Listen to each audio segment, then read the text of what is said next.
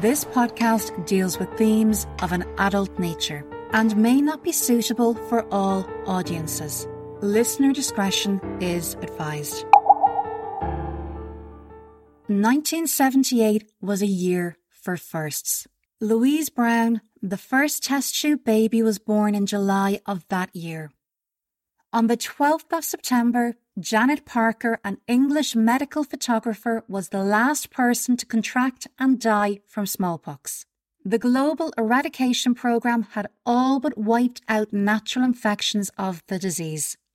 Later that month, in the United States, a 15 year old girl was hitchhiking through California when she was abducted by a violent and sadistic offender. Taken to a desolate canyon, she was attacked, maimed, and discarded in a concrete culvert, left to slowly bleed out and die. But she was far from dead. This is the harrowing survival story of Mary Vincent. I am your host, Rory Jane McCormick. The theme of this season is captivity, and this is Propensity, a true crime anthology podcast.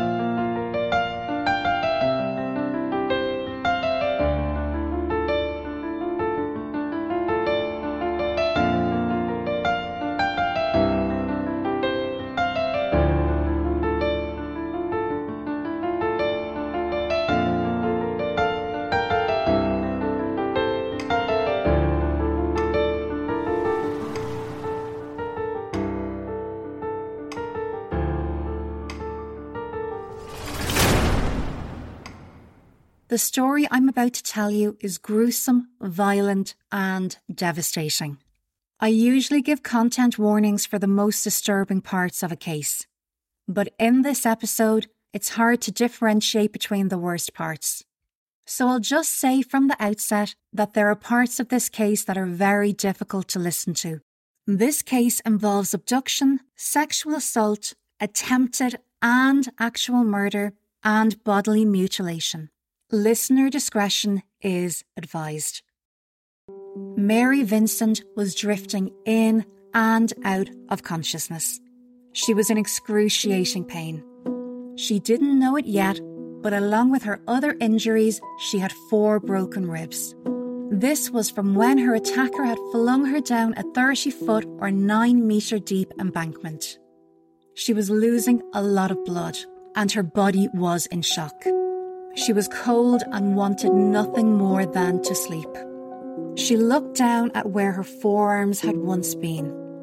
A sludge of dirt, blood, and muscle congealed on the ground below her.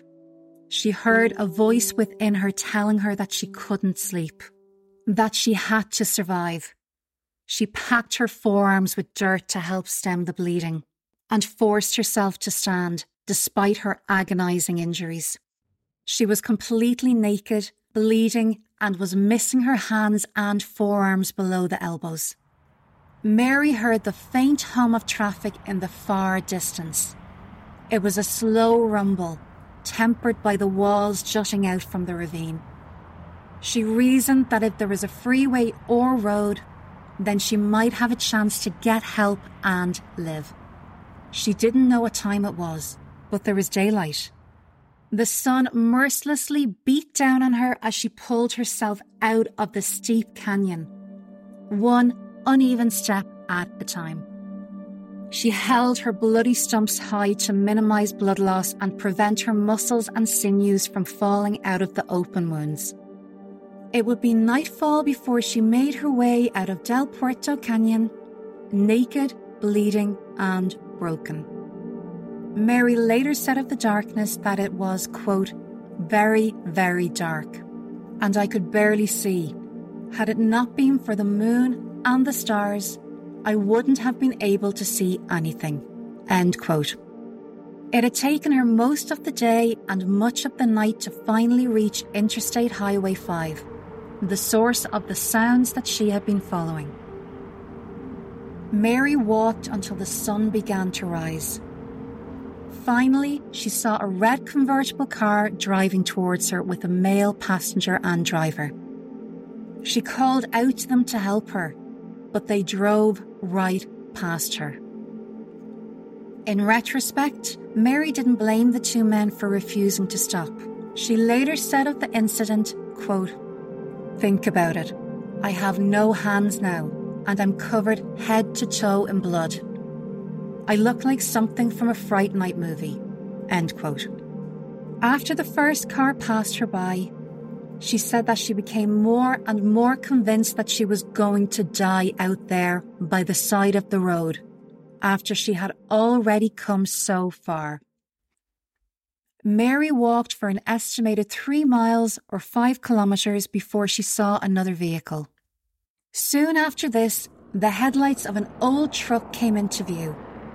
At this stage, Mary was walking along the middle of the highway. The truck stopped and a couple on their honeymoon got out, horrified by what they saw. They had taken a wrong turn and were not even supposed to be on that road at that time. I really believe that there must have been some kind of serendipity here for that couple to be out on that road at that time to find Mary, when they were supposed to be somewhere else entirely. The couple wrapped her in a blanket and drove as fast as they could to a nearby airport where they called paramedics. Mary was airlifted to hospital by a rescue helicopter. By the time she reached the hospital, she had lost over half of the blood in her body. She would spend the next month in hospital. She was lucky to be alive. Mary Vincent was born in Las Vegas, Nevada in 1963. Her parents had seven children together. Lucy was a casino dealer who served in the military, and her father, Herb, a gambling machine repairman. Mary was extremely creative and was an avid dancer. Between 1977 and 1978, Mary's home life became tense. Lucy and Herb were going through marital difficulties, and this coupled with strict rules that Mary and her siblings were expected to adhere to, made Mary seek freedom outside the confines of her family home. According to her mother, Mary began wearing makeup and cutting classes at school before ultimately running away.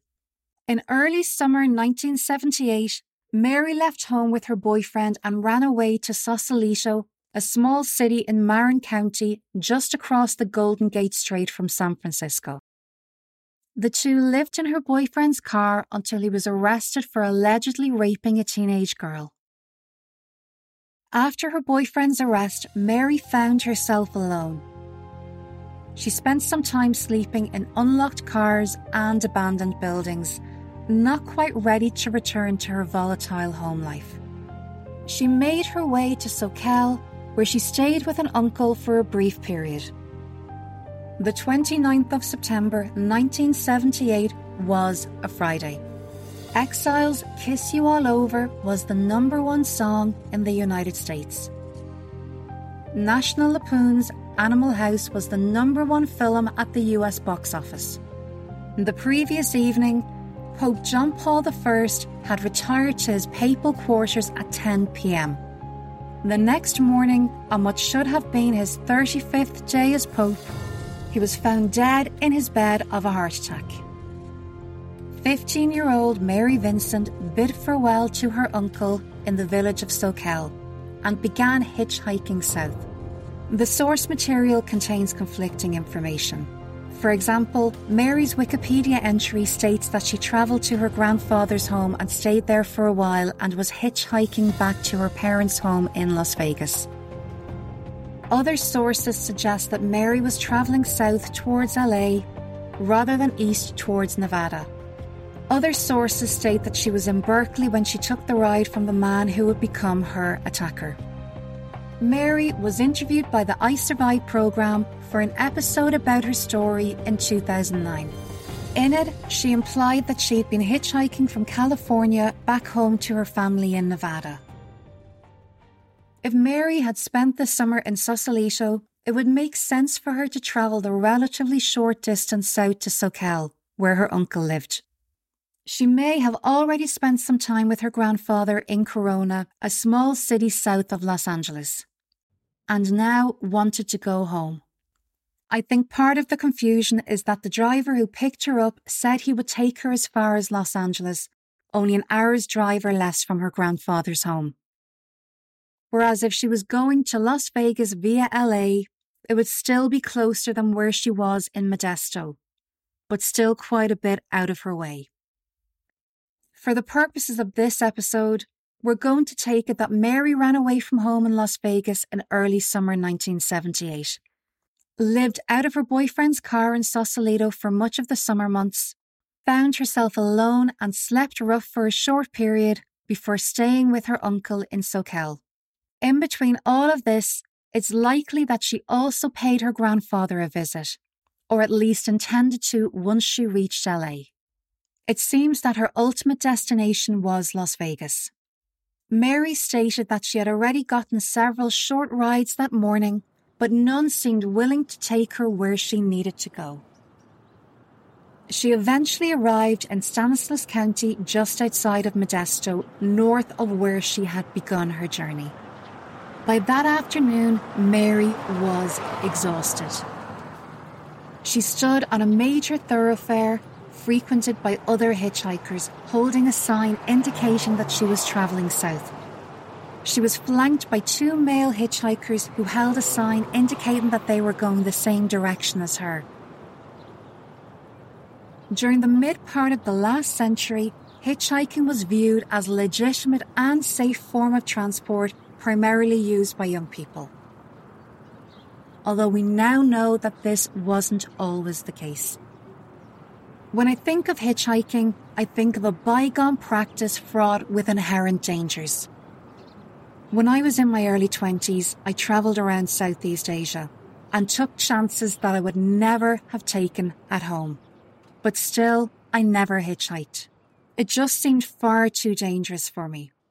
Both as a woman, trusting my life and safety to any stranger who happened to stop by the roadside, and now, as a driver, allowing a complete stranger into my vehicle, not knowing their background or intentions.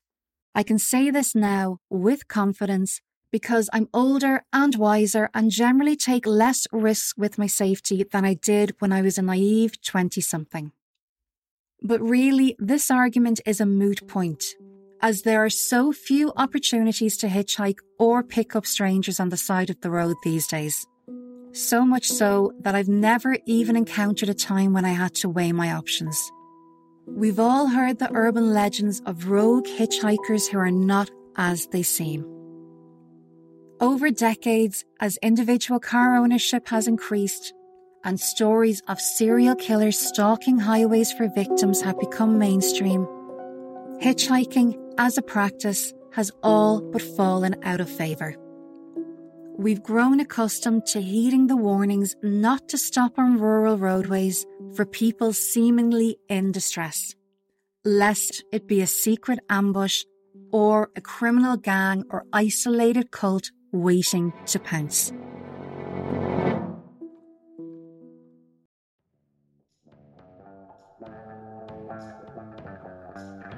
The 1960s and 70s were a very different era.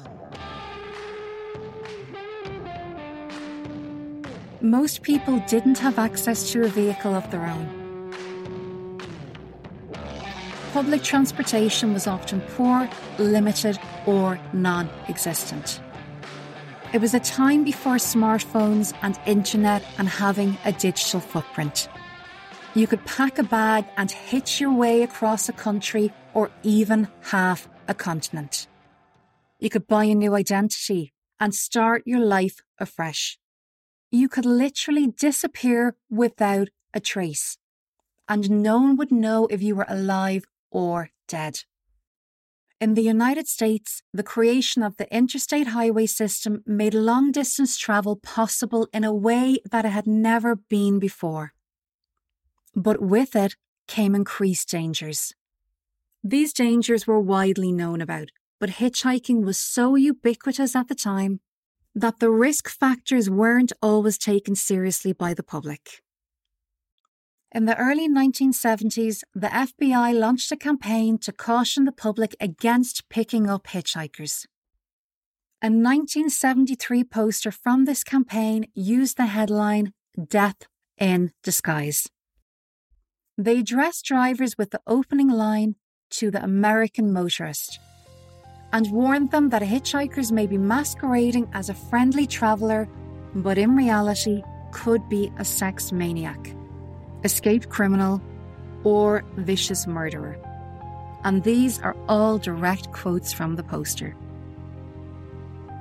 Author Ginger Strand writes about another campaign that targeted young women, with police officers handing out cards that read, quote, If I were a rapist, you'd be in trouble, end quote. These cards were handed out to hitchhiking women or potential female hitchhikers at Rutgers University. While not illegal in most of Europe, there are many US states that outright ban hitchhiking. Many countries have made hitchhiking illegal only on motorways and major roads. Either way, hitchhiking now is quite rare. There's definitely a correlation between hitchhiking and the proliferation of serial killers operating in the United States and Canada in the 1970s and 80s. Hitchhiking provided an established pipeline to connect vulnerable people to potential predators.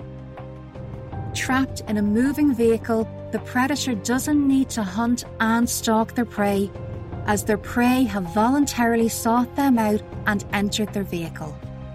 Some examples of this can be seen in the case of Colleen Stan, an experienced hitchhiker who agreed to a ride from Cameron Hooker as his wife Janice and their young child were also in the vehicle.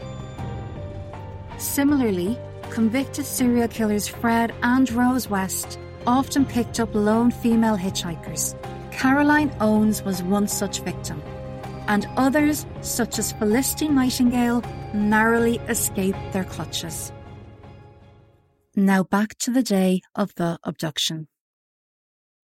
It was Friday afternoon, and Mary, tired from being on her feet all day and flagging down vehicle after vehicle, was desperate to get home to her family. Mary, along with the two male hitchhikers she had met, were all heading south and were happy to travel at least some of the way together.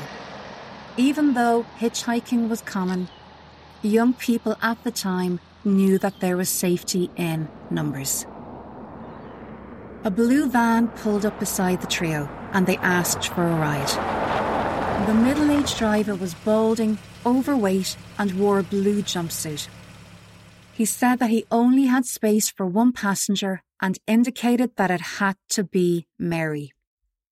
Mary said that inside of the van was empty and that there was plenty of room for the other hitchhikers. The two young men pulled her to the side and said to her, You shouldn't go in there. They told her that if this driver was only willing to take a solo female hitchhiker and a 15 year old child at that, then there was something creepy and unsafe about the situation. They advised her to refuse the lift and wait for another ride. Mary's exhaustion and desperation to get home caused her to ignore the warnings of her fellow travellers. She said that she, quote, just couldn't live another day out alone, end quote. She said in that moment she didn't, quote, think about what type of person he was or the situation. I was just tired, and he seemed like a grandfather type figure. In a 1988 article for People, Diana Wagner and Michelle Green suggest that a runaway with street smarts might have been alarmed by the situation. But they describe Mary as being dangerously naive despite her prior wandering. Mary climbed into the front seat of the blue van.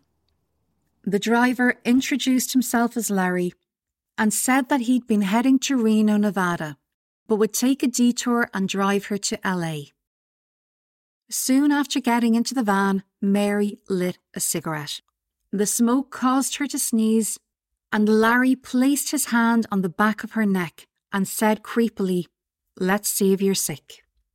Mary recoiled from this unwanted physical touch.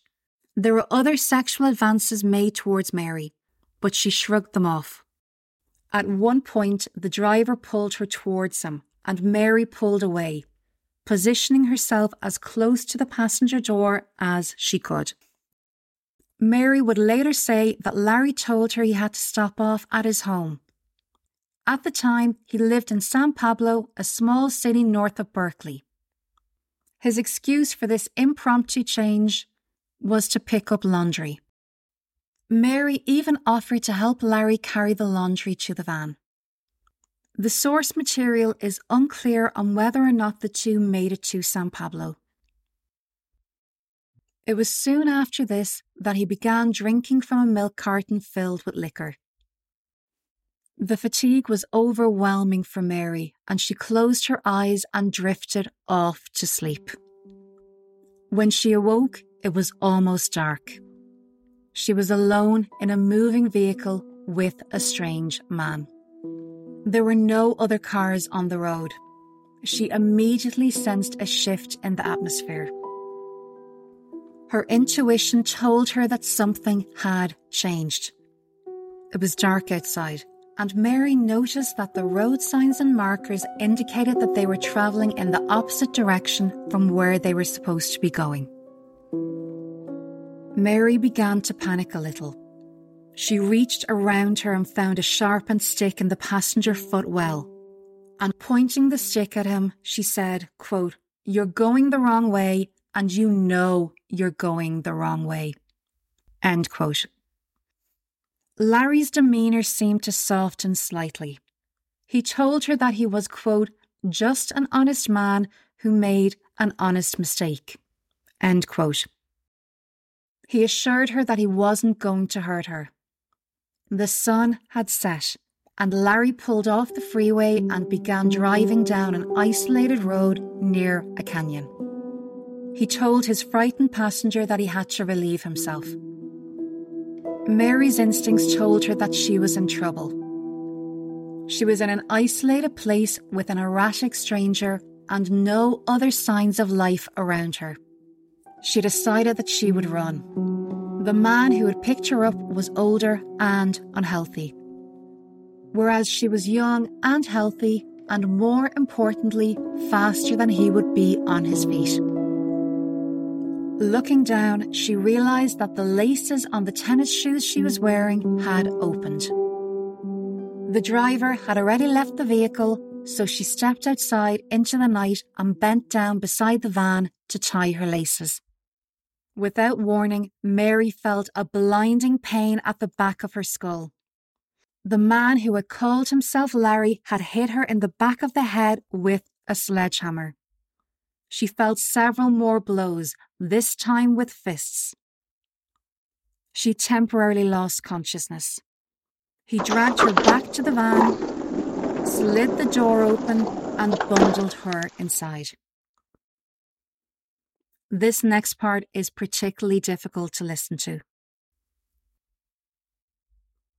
He removed her clothes, tied her up, and proceeded to rape her repeatedly.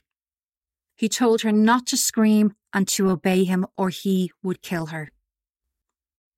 Mary told the I Survive program that he raped her six times before he fell asleep. She said that she was unable to escape as she was completely naked lying in the back of the van with her hands bound by rope behind her back. She said that this was one of the darkest times for her and that she wanted to die. She said, quote, That was the worst feeling I've ever felt. That's all I was thinking. Please, God, kill me now. End quote. Mary begged him to let her go, she asked him to set her free. She told him, Let me go, just set me free. I won't tell anyone. When her attacker woke up, he got into the driver's seat, still naked, and drove further into the canyon, before raping and assaulting her again. He removed the ropes and ordered her to drink an unknown concoction of alcohol, or else he would kill her. Soon after this, she blacked out again.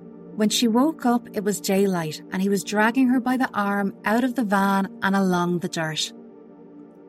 He said, quote, You want to be free? I'll set you free. End quote. He removed a hatchet from the toolbox in the back of his van. He swung the hatchet at Mary's left arm and she began to fall.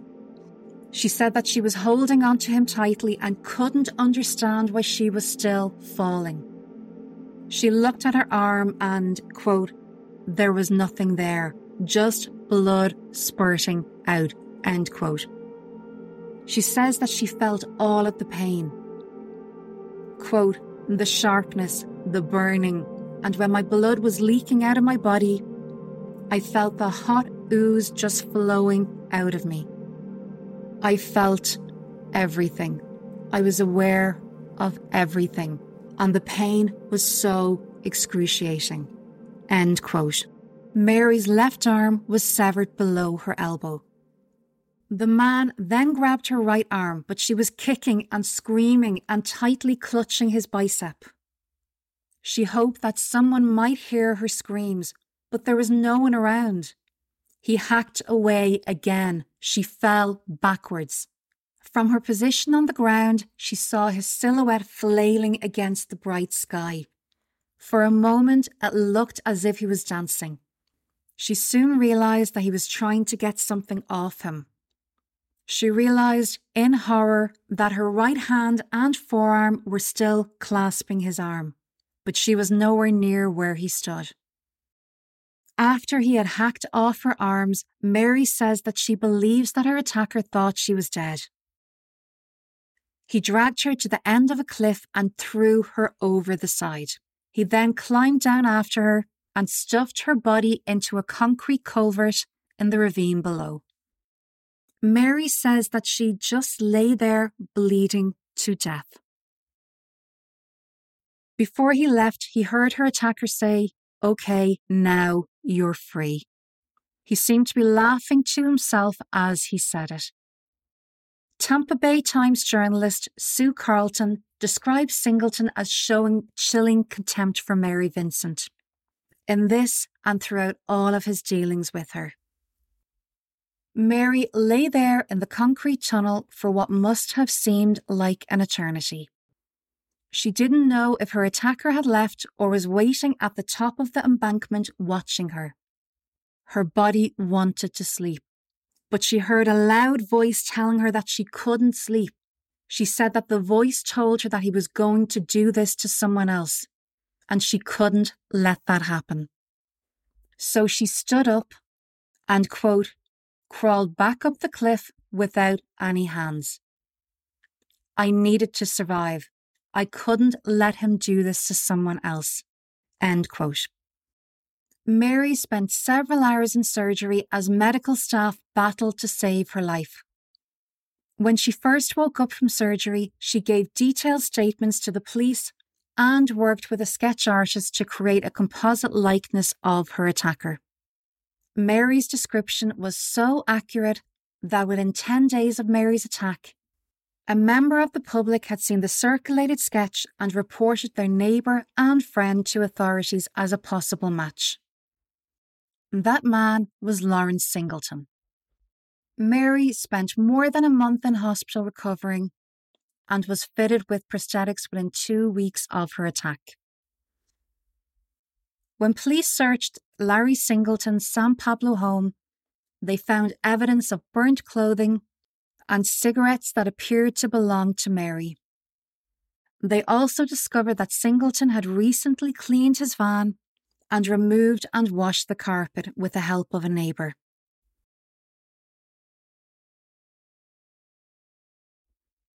Lawrence Larry Singleton was born in July 1927 in Tampa, Florida. Not much is known about his early life, but as a young man, he found work as a merchant seaman.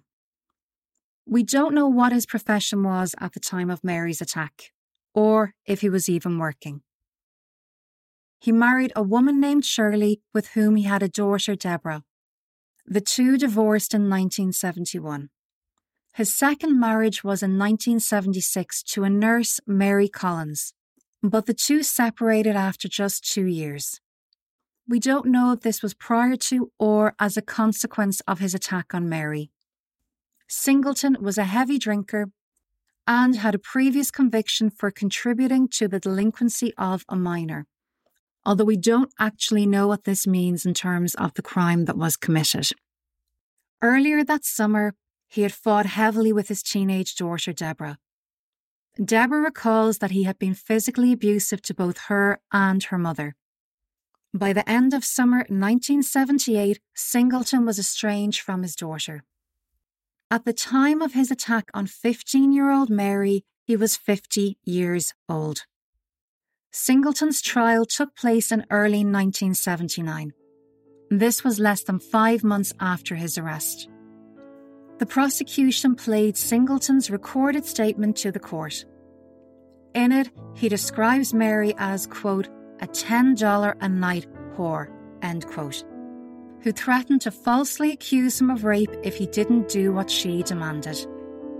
He said that he had picked up two other hitchhikers named Larry and Pedro, and that Mary had done drugs with and had sex with both of them. He added that this other Larry must have been the one who attacked her. Mary was a key witness for the prosecution. She bravely testified against the man who had attacked, mutilated, and tried to murder her. She told the court the following quote, I was attacked, I was raped, and my hands were cut off. He left me to die. End quote. On the stand, Mary referred to Singleton as her attacker.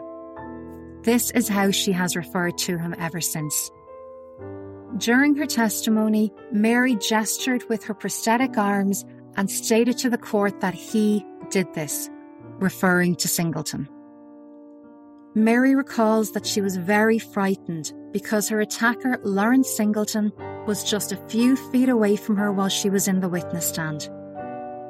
As she passed by the defendant to leave, he whispered menacingly to her, quote, If it's the last thing I do, I will finish the job. End quote. In March 1979, a San Diego jury convicted Singleton of kidnapping, mayhem, attempted murder, forcible rape, sodomy, and forced oral copulation. Singleton was sentenced to 14 years in prison, which was the longest sentence available under California law at the time. He was also ordered to pay his victim 2.56 million US dollars in compensation in a civil judgment. But Mary did not see any of those funds, as Singleton had no income source. The judge in the case said the following during sentencing quote, if I had the power, I would send him to prison for the rest of his natural life. End quote. A prison psychologist in 1979 wrote the following in his notes about Singleton. Quote, psychiatric diagnosis, paranoid personality, severe with schizoid features, alcohol a factor by history. End quote. A 1988 People article described Singleton as, quote, one of the most despised convicts in the state's history. End quote. Mary said that she never knew that there could be people like Larry Singleton in the world.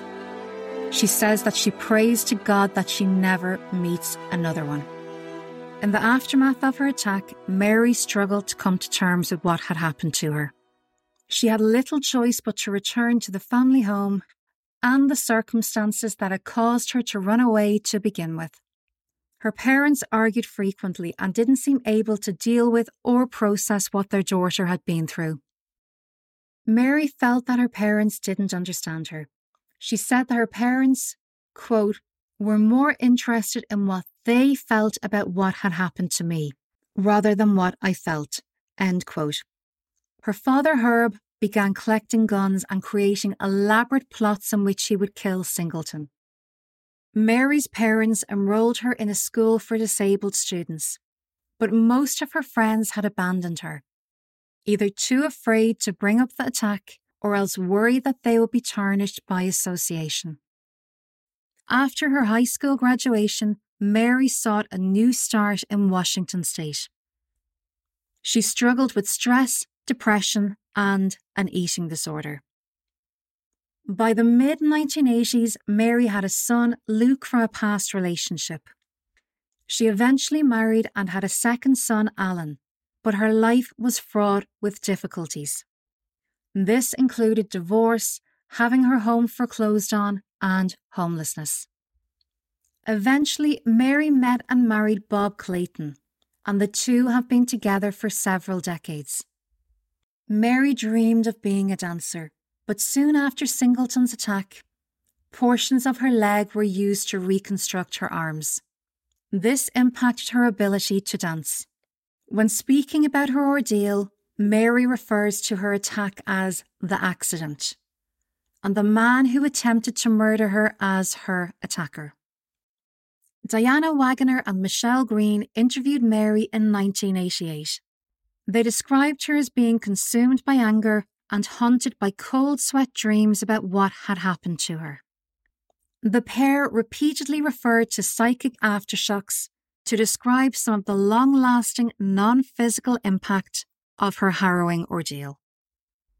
Speaking in 1988, Mary told the journalists, I'll never get over this. In another interview, Mary said that Singleton destroyed everything about her. Quote, my way of thinking, my way of life, holding on to innocence, and I'm still doing everything I can to hold on. End quote. Mary thought that she was free of Singleton. He couldn't find her or get to her while he was in prison. Unfortunately, lenient sentencing laws in place at the time meant that Singleton was eligible for parole after serving a few short years of his sentence. Mary's attacker was paroled after serving just eight years and four months of his 14 year sentence. The public backlash against Singleton's release was deafening. Many towns in California refused to allow him to live in their community. Singleton was forced to spend the entirety of his parole living in a trailer on the grounds of San Quentin Prison. During this period, he was allowed to leave the grounds two or three times a week to shop and for other short excursions. He also joined Alcoholics Anonymous. Singleton blamed Mary for the crime, and upon reflection, decided that he, rather than Mary, had been the true victim. We have seen this play out again and again with certain offenders.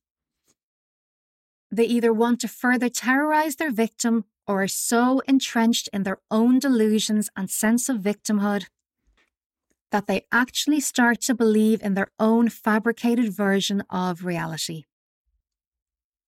We see both of these extremes in the cases of Michael Sams and Richard Osley.